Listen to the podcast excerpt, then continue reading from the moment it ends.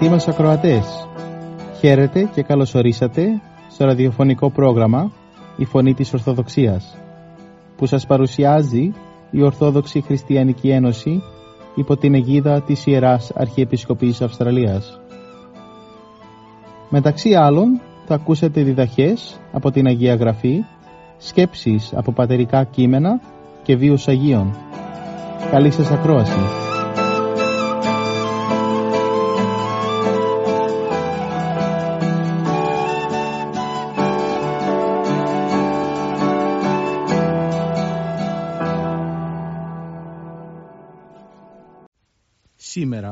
Θα μας μιλήσει η κυρία Άννα Δημητρίου για το σημερινό Ευαγγελικό Ανάγνωσμα το οποίο περιγράφει τη συνάντηση του Κυρίου Ιησού Χριστού με τον Ζαχαίο του Καταλουκά Ευαγγελίου, κεφάλαιο 19, στίχη 1 έως 10. Στα χρόνια της Παλιάς Διαθήκη, με θαυμαστό τρόπο, ο διάδοχος του Μωυσέως, ο Ιησούς του Ναβί, είχε κατακτήσει την πόλη της Ιεριχώ. Άρχισε με σάλπιγγες, αντίχησαν οι φωνές των πολεμιστών, η πόλη σεσίστηκε και τα τείχη έπεσαν, για να ανοίξουν ελεύθερα τα διόδια στους πολιορκητές. Μετά από πολλά χρόνια, άλλος Ιησούς, ο Κύριος ημών Ιησούς Χριστός, μεταβαίνει στα Ιεροσόλυμα για να ιδρύσει την Εκκλησία της Χάριτος επάνω στα ερήπια της αμαρτίας και εκτελεί θαύμα πολύ πιο μεγάλο στην Ιεριχώ, ανώτερο από το προηγούμενο. Ελευθερώνει έναν που ήταν δούλος στο μαμουνά, στο χρήμα. Ήταν θαύμα η επιστροφή του Ζαχαίου, θαύμα ανώτερο από το να γκρεμιστούν τα τείχη της Ιεριχώ. Ανώτερο γιατί υπάρχουν δυσκολίες στο ηθικό κόσμο, πολύ ανώτερες από τις δυσκολίες του υλικού κόσμου. Εκεί χρειάζεται η παρέμβαση του Θεού, για να αφήσει ο κλέπτης το δρόμο των παρανομιών του και να, να αναγεννηθεί έσωθεν και έξωθεν σε τίμιον άντρα. Αυτό διδάσκει σε αυτούς που θέλουν να βρουν από αυτό το θαύμα μαθήματα, τον σεβασμό προς την ξένη ιδιοκτησία. Ποια ήταν η φυσιογνωμία του Ζαχαίου; Τρία σημεία είναι αξιοσημείωτα. Η λική του κατάσταση. Πρώτο, ήταν πλούσιος. Στη κοινωνική του θέση ήταν αρχιτελώνης και το όνομά του ανήρ ονόματι καλούμενος Ζαχαίος. Αυτοί οι χαρακτηρισμοί δεν είναι για αυτόν τον άντρα καθόλου κολακευτικοί. Γιατί όμως είναι εις βάρος του το ότι ήταν πλούσιος; Εφόσον στην ιστορία υπήρξαν πολύ πλούσιοι άνθρωποι, ο χριστιανισμός ποτέ δεν εξέφρασε ένα ανάθεμα κατά του πλούτου ούτε απεκήρυξε ότι η ιδιοκτησία είναι κλοπή. Στην Αγία Γραφή βλέπουμε ότι δεν ήταν μόνο οι πτωχοί θεάριστοι άντρες. Ο Αβραάμ ήταν πολύ πλούσιος. Ο Δαβίδ ήταν βασιλεύς. Ο εσχήμων βουλευτής ο Ιωσήφ και ο Νικόδημος ήταν άντρες σεβαστοί, προσωπικότητες καλές, που βοηθούσαν τους άλλους γύρω τους. Η ακτιμοσύνη δεν είναι ο γενικός κανόνας, αλλά η χρυσή μεσότης καθιστά τον άνθρωπο ανεξάρτητο και του παρέχει τα υλικά μέσα για να μπορεί να είναι και ευεργέτης. Γιατί όμως καταλογίζεται ο πλούτος εις βάρος του Ζακχαίου. Γιατί υπάρχουν δύο είδη πλούτη. Αυτά που αποκτούνται και χρησιμοποιούνται νόμιμα και τα πλούτη που προέρχονται από αρπαγή και που, που επιδιώκουν το κακό. Του Ζακχαίου δεν ήταν το πρώτο, αλλά το δεύτερο είδος.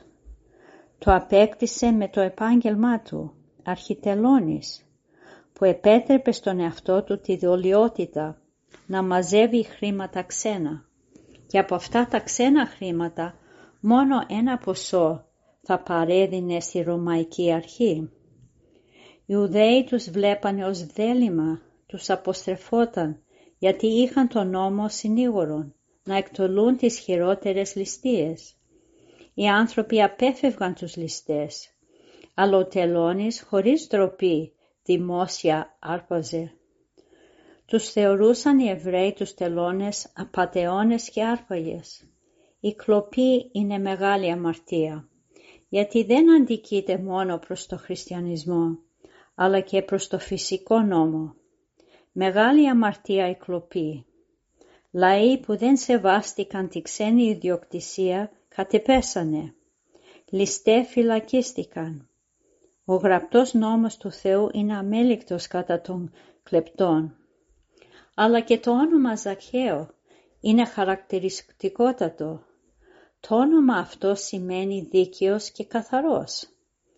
Οι άνθρωποι της εποχής εκείνης στην Ιεριχώ απεκαλούσαν το Ζαχαίο αμαρτωλόν άντρα και γόγγιζαν εναντίον του, γιατί τους είχε αδικήσει, τον θεωρούσαν κατάμαυρο. Αυτός ο αμαρτωλός τελώνης είχε γυμνώσει τους πάντες και είχε παχύνει με το βίο τους και είχε αποκτήσει το παντοδύναμο χρήμα και γίνει φοβερός στην επίγειον δικαιοσύνη. Προβάλλει τον εαυτό του ως μεγάλος και απαιτεί από τον κόσμο να τον προσκυνούν. Και οι πάντες έπρεπε να σκύβουν ενώπιον του, ενώ είχε πλουτίσει με το αίμα τους και να τον επικαλούν Ζαχαία, ενώ στην πραγματικότητα ήταν το αντίθετο. Ούτε δίκαιος ήτανε, ούτε καθαρός. Και τώρα ας στραφούμε στη φωτεινή όψη της διηγήσεως. Πώς εσώθηκε ο αρχιτελώνης; Ήρθε ο ποιμήν ο καλός στην Ιεριχώ και αναζητάει το απολολός. Ο Ζαχαίος ίσως από περιέργεια, ίσως από κάποια υποψία, αναμίχθηκε με το όχλο και ζήτησε να δει τι είναι ο Ιησούς. Και το πλήθος τον σπρώχνει τον αρχιτελώνη παραπέρα. Το κοντό του ανάστημα δεν τον επιτρέπει να θεωρήσει και να δει το ποθούμενο. Επειδή είχε γρήγορο νου όμως, ανεβαίνει σαν την αγριόγατα πάνω στη σικομορέα. Ο Ιησούς που γνωρίζει αυτό που είναι μέσα στον άνθρωπο, σε λίγο εμφανίζεται. Το βλέμμα του τον διαπερνάει. Τα λόγια του δίνουν στον αρχιτελώνη θάρρος. Ζαχαία του φωνάζει, κατέβαινε κάτω γιατί σήμερα θα έρθω στο σπίτι σου να μείνω. Στο σπίτι μου; Εκείνη την εποχή λένε οι ιστορικοί ότι υπήρχαν 12.000 ιερείς, άνθρωποι της ανώτατης αριστοκρατικής τάξεως στην Εριχώ. Και ο ξακουστός σε όλο τον κόσμο τότε προφήτης ο Ιησούς να προτιμήσει τη φιλοξενία του αμαρτωλού τελώνου; Ο Ζαχαίος κατέβηκε αμέσως και τον υπέδειξε, τον, τον δέχτηκε με μεγάλη χαρά στο σπίτι του. Όπως όταν εμφανιστεί ο ήλιος τα μάτια μας ανοίγουνε και βλέπουμε τον εαυτό μας με ακρίβεια, έτσι και με τον Ζαχαίο. Μόλις τον προσήγγιξε ο Ιησούς, είδε με ακρίβεια την ηθική του άβυσο, είδε το πλήθος των αμαρτιών του και αισθάνθηκε ακατανίκητα το πόθο να αναγεννηθεί. Τότε το πρόβατο είπε στο πειμένα «Κύριε, έχω αδικήσει με χωρίς εκτιρμό, άσπλαχνα, επλούτησα παρανόμως, έκανα να κλάψουν πολύ. Βλέπεις αυτή την πλούσια οικία με τα πολυτελή έπιπλα, την υπηρεσία μου, όπου σε δεχθήκαμε. Από το παράθυρο βλέπεις τις εκτάσεις, τους κήπους, τα ζώα, τα δέντρα. Όλα αυτά τα απέκτησα με άσχημα μέσα συκοφαντώντας και κατα, και κατα, κατά τυραννών τους συμπολίτες μου παρά τη Ρωμαϊκή Αρχή. Αλλά τώρα μετανοώ και επιστρέφω τα κλεμμένα τετραπλώς. Κύριε, υπήρξα αναλύγητος στους πόνους των άλλων. Είχα το νου μου συγκεντρωμένο μόνο μέσα στο πώς εγώ θα πλουτίσω και ποτέ δεν έδωσα σε κανέναν ελεημοσύνη. Δεν φρόντισα για τις χείρες και τα ορφανά, αλλά και γι' αυτό μεταμελώ και την ίμιση την περουσία μου θα τη μοιράσω από αυτή τη στιγμή στους πτωχούς. Αν συκοφάντησα κανέναν, δεν θα ανταποδώσω τετραπλούς. Δεν λέω μελλοντικός, θα δώσω, θα αποδώσω, αλλά εναισθωτικός, δίδομη, αποδίδομη. Τώρα, γιατί πρέπει από αυτή τη στιγμή να επανορθώσω τις αδικίες που έκανα. Γνωρίζω ότι το πονηρό πνεύμα παραμονεύει άγρυπνος να αρπάξει το αγαθό και να, να σκορπίσει την καλή απόφαση. Θέλω λοιπόν από τώρα να εγκολποθώ τη δικαιοσύνη και την φιλανθρωπία. Πρώτα τη δικαιοσύνη, έπειτα τη φιλανθρωπία, γιατί οι ελεημοσύνες που γίνονται αποκλοπές λογίζονται ανθρωποθυσίες.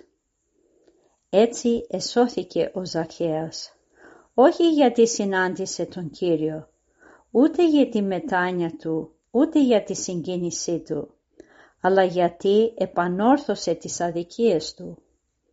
Καλούμεθα κι εμείς να κάνουμε ομοίως, να λάβουμε το μήνυμα ότι οι πλούτοι που αποκτούνται παρανόμως δεν ευδοκιμούν. Μοιάζουν με την κολοκύθα του Ιωνά, η οποία μεγάλωσε τη νύχτα και πριν την επόμενη νύχτα χάθηκε, εξηράνθηκε. Αν σκεφτόμαστε μόνο τα υλικά, τα πρόσκαιρα, χάνουμε το μέλλον, όχι μόνο το δικό μας, αλλά και όλη της οικογένειάς μας και τις επόμενες γενναίες. Ο Κύριος δεν είπε στο Ζαχαίο «Σήμερα σωτηρία σε σένα γίνεται Ζαχαία», αλλά σήμερον σωτηρία το οίκο τούτο εγένετο. Το σπίτι του Ζαχαία καταδικαζότανε μαζί του, αλλά η μετάνοια του οικοδεσπότη έσωσε όλη την οικογένεια και τις επόμενες γενναίες. Ας πάρουμε κι εμείς το μάθημα από τον Ζαχαία, να επανορθώσουμε ό,τι αδικήσαμε και να έχουμε κι εμείς, σαν τον Ζαχαία, την ευλογία του Κυρίου γέννητο. Ορθοδοξίας, God's me.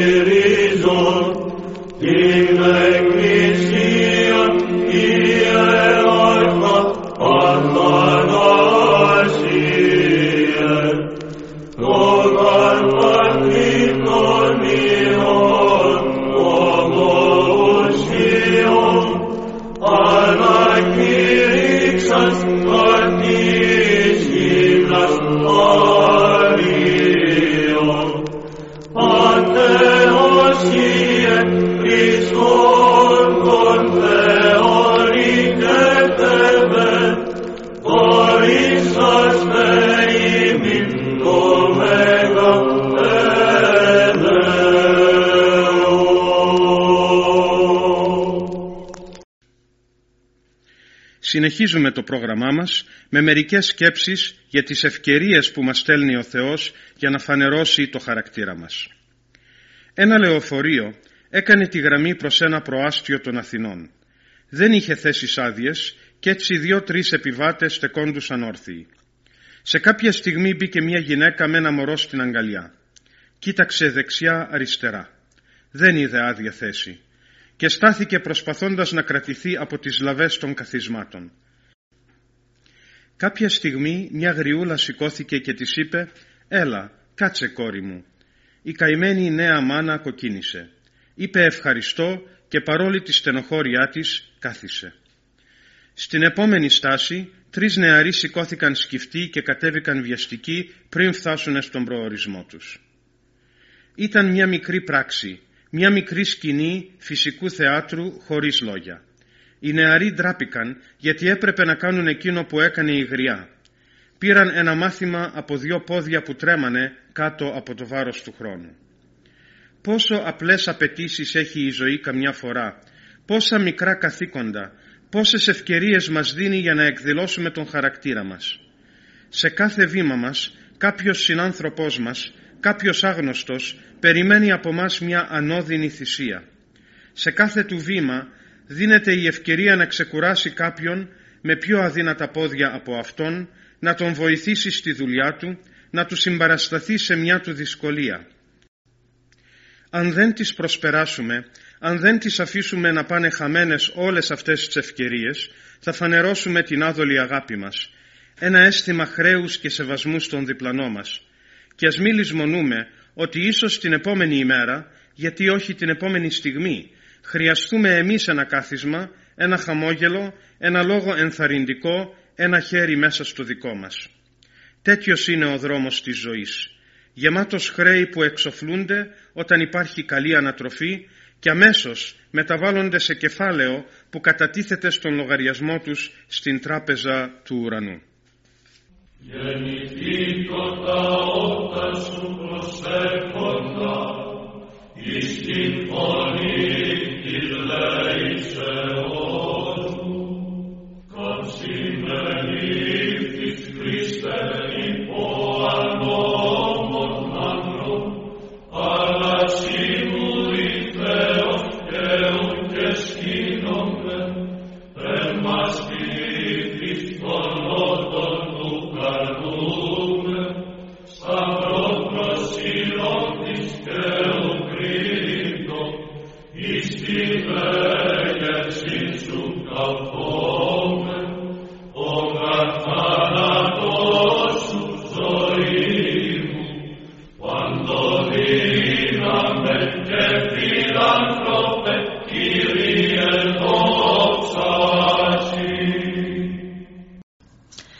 Της αγαπώση των Θεών πάντα συνεργεί εις αγαθών. Η καθημερινή ζωή των ανθρώπων παρουσιάζει και ευχάριστα γεγονότα, αλλά και δυσάριστα πολλά. Γι' αυτό και υπάρχουν πάντοτε άνθρωποι που χαίρουν για τα ευτυχισμένα περιστατικά της ζωής τους, ενώ άλλοι λυπούνται και απογοητεύονται όταν συναντούν αποτυχίες. Πρέπει όμως πολύ να προσέξουμε την πολύτιμη διαβεβαίωση του Αποστόλου Παύλου ότι «της αγαπώση των Θεών πάντα συνεργεί εις αγαθών». Δηλαδή, όσοι αγαπούν πράγματι τον Θεό, τον επουράνιο δημιουργό και πατέρα, σε αυτούς όλα τα περιστατικά της ζωής τους, όχι μόνο τα ευχάριστα, αλλά και τα δυσάριστα, συντελούν σε αγαθό αποτέλεσμα, ωφέλεια ψυχική και ειρήνη και σωτηρία. Για να καταλάβουμε ποια σημασία έχει αυτή η αποστολική διαβεβαίωση, πρέπει πρώτα να σκεφτούμε ποιοι είναι αυτοί που πραγματικά αγαπούν τον Θεό. Αγαπούν τον Θεό όχι όσοι πιστεύουν απλώς στην ύπαρξή Του, ούτε όσοι καταφεύγουν σε Αυτόν με τυπική προσευχή και ζητούν την προστασία και βοήθεια Του. Αγαπούν τον Θεό εκείνοι οι οποίοι όχι μόνο πιστεύουν σε Αυτόν χωρίς καμιά αμφιβολία, αλλά και έχουν αφιερώσει σε Αυτόν όλες τις ελπίδες τους και ολόκληρη την ζωή τους. Και χαίρουν με την ελπίδα ότι μετά την επίγεια ζωή θα απολαύσουν την αιώνια δοξασμένη ζωή κοντά στον επουράνιο Πατέρα. Για αυτούς τους χριστιανούς, τα διάφορα περιστατικά της ζωής συντελούν πάντοτε σε ωφέλεια πνευματική. Τα ευχάριστα γεγονότα δυναμώνουν την πίστη και την ελπίδα τους στον Θεό. Γεμίζουν την ψυχή τους με ευγνωμοσύνη προς Αυτόν, τον Μέγα Ευεργέτη όλου του κόσμου. Αυξάνουν την αγάπη τους προς τον Θεό, που είναι αιάπειρος και τέλεια αγάπη. Αλλά συχνά συμβαίνουν και σε αυτούς αποτυχίες, ζημιές, ασθένειες, θάνατος αγαπητών προσώπων και άλλα παρόμοια. Αλλά τότε η πίστη πληροφορεί τις καρδιές τους ότι όλα αυτά τα επιτρέπει ο Πάνσοφος Θεός ως μέτρα παιδαγωγικά για να μορφωθούν ψυχικά σε μεγαλύτερο βαθμό ώστε να αξιοθούν μια μεγαλύτερη ανταμοιβή στην ζωή της αιωνιότητας. Η πεποίθηση αυτή βοηθά τον χριστιανό να μην χάνει ποτέ το θάρρος και την ειρήνη της ψυχής του και την χαρά που δίνει η σταθερή πίστη και αγάπη προς τον Θεό. Πράγματι λοιπόν, όλα τα γεγονότα της καθημερινής ζωής συντελούν σε ωφέλεια ψυχική για τους χριστιανούς. Ας καλλιεργήσουμε την θερμή αγάπη προς τον Θεό και την ολόψυχη εμπιστοσύνη και αφοσίωση και υπακοή προς Αυτόν. Και τότε θα μας βεβαιώνει και η προσωπική μας πείρα την διαβεβαίωση αυτή του Θεού Αποστόλου, της αγαπώση των Θεών πάντα συνεργεί εις αγαθών.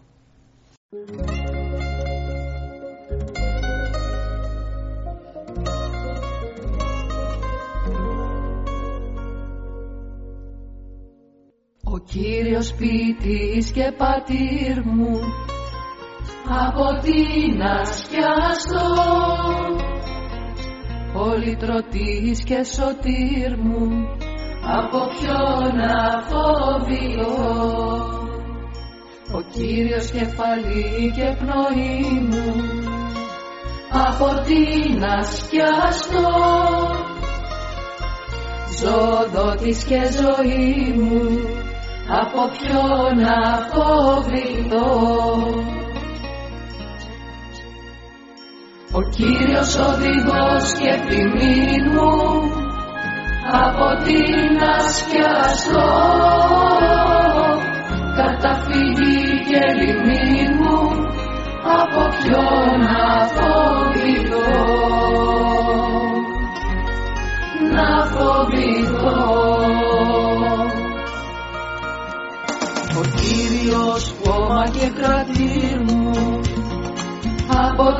να σκιαστώ. Δώρο και αντίδωρου δοτή μου από ποιον να φοβηθώ ο Κύριος ιατρός και νυχτήρ μου από τι να σκιαστώ. Λουτρό μετανοίας και λουτήρ μου από ποιον να φοβηθώ Κύριος φωτισμός και φωστήρ μου από τι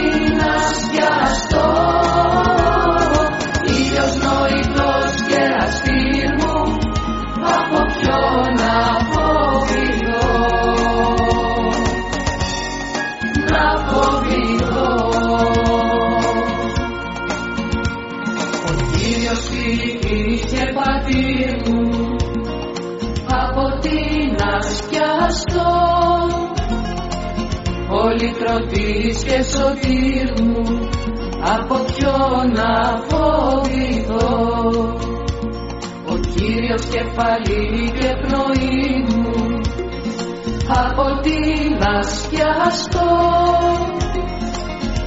ζωδότης και ζωή μου από ποιον να φοβηθώ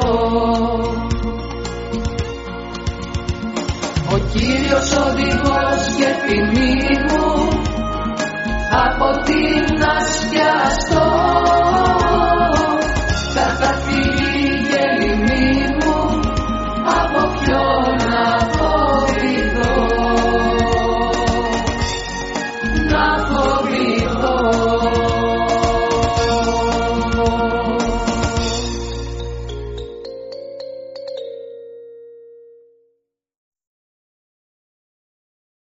πρόγραμμα μας σήμερα θα αφιερώσουμε μερικές σκέψεις στη μνήμη του Αποστόλου Τιμοθέου. Γεννήθηκε από Έλληνα πατέρα και Ιουδαία μητέρα την Ευνίκη στα λίστρα της Λικαονίας. Στερήθηκε πολύ νωρίς τον πατέρα του και η γιαγιά του Λοΐδα από μικρό παιδί ακόμα του δίδαξε την Αγία Γραφή. Όταν πέρασε ο Παύλος από τα λίστρα, εκτίμησε τα πνευματικά του χαρίσματα και είδε σε αυτόν ένα σπουδαίο αποστολικό εργάτη. Τον διαπαιδαγωγεί ανάλογα και από την δεύτερη αποστολική του περιοδία ο Παύλος παίρνει τον Τιμόθεο συνοδό του. Από τότε κοντά στον Απόστολο των Εθνών ζει πολλές περιπέτειες για τη διάδοση του μηνύματος της Ευαγγελικής Αλήθειας. Μετά το μαρτυρικό θάνατο του Παύλου, ο Τιμόθεος επιστρέφει στην Έφεσο και εκεί συνεχίζει τη διαπίμανση της περιοχής που του είχε αναθέσει. Κατά την παράδοση, εκεί υπέστη μαρτυρικό θάνατο από τους εξαγριωμένους όχλους των ειδωλολατρών επειδή επέκρινε τα όργια τους σε μια σειρά γιορτών της Αρτέμιδος της Εφεσίας. Έτσι δίκαια θα μπορούσε να επαναλάβει και ο Τιμόθεος αυτό που είπε ο διδάσκαλός του όταν πλησίαζε το τέλος του. Τον αγώναν των καλών ηγόνισμε, των δρόμων τετέλεκα, την πίστην τετήρικα. Λοιπόν απόκειτέμι ο της δικαιοσύνης Στέφανος, όν αποδώσιμη ο Κύριος εν εκείνη την ημέρα ο δίκαιος κριτής. Δηλαδή τον καλό αγώνα της διάδοσης του Ευαγγελίου αγωνίστηκα, το δρόμο της αρετής τελείωσα και την πίστη διαφύλαξα. Λοιπόν μου επιφυλάσσεται ο Στέφανος της δικαιοσύνης που θα μου αποδώσει ο Κύριος τη μεγάλη ημέρα της κρίσεως σαν δίκαιος κριτής.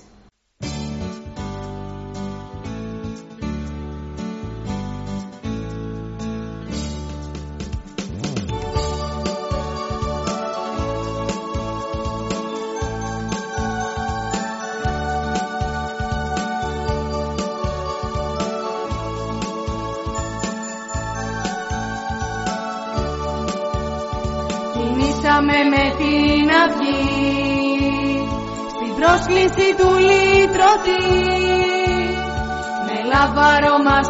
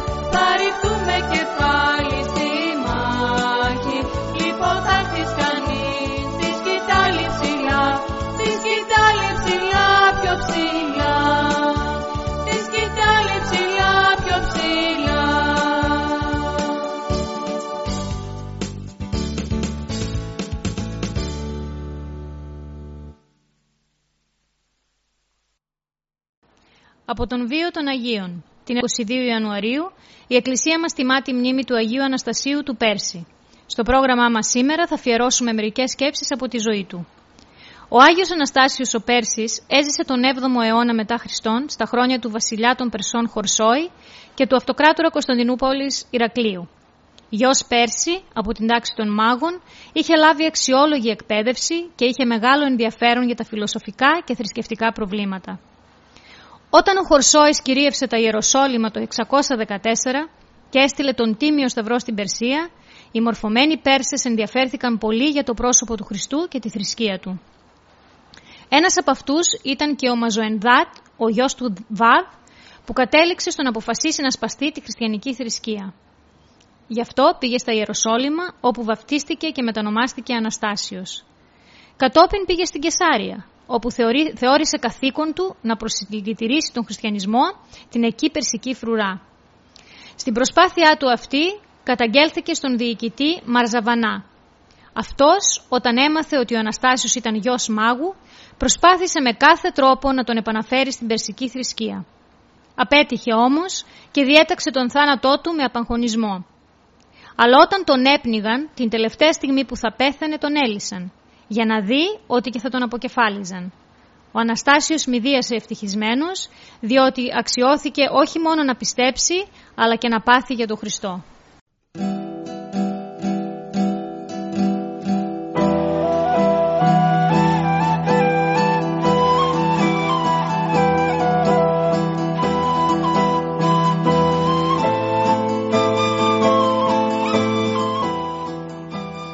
Και εδώ φτάσαμε στο τέλος του προγράμματος.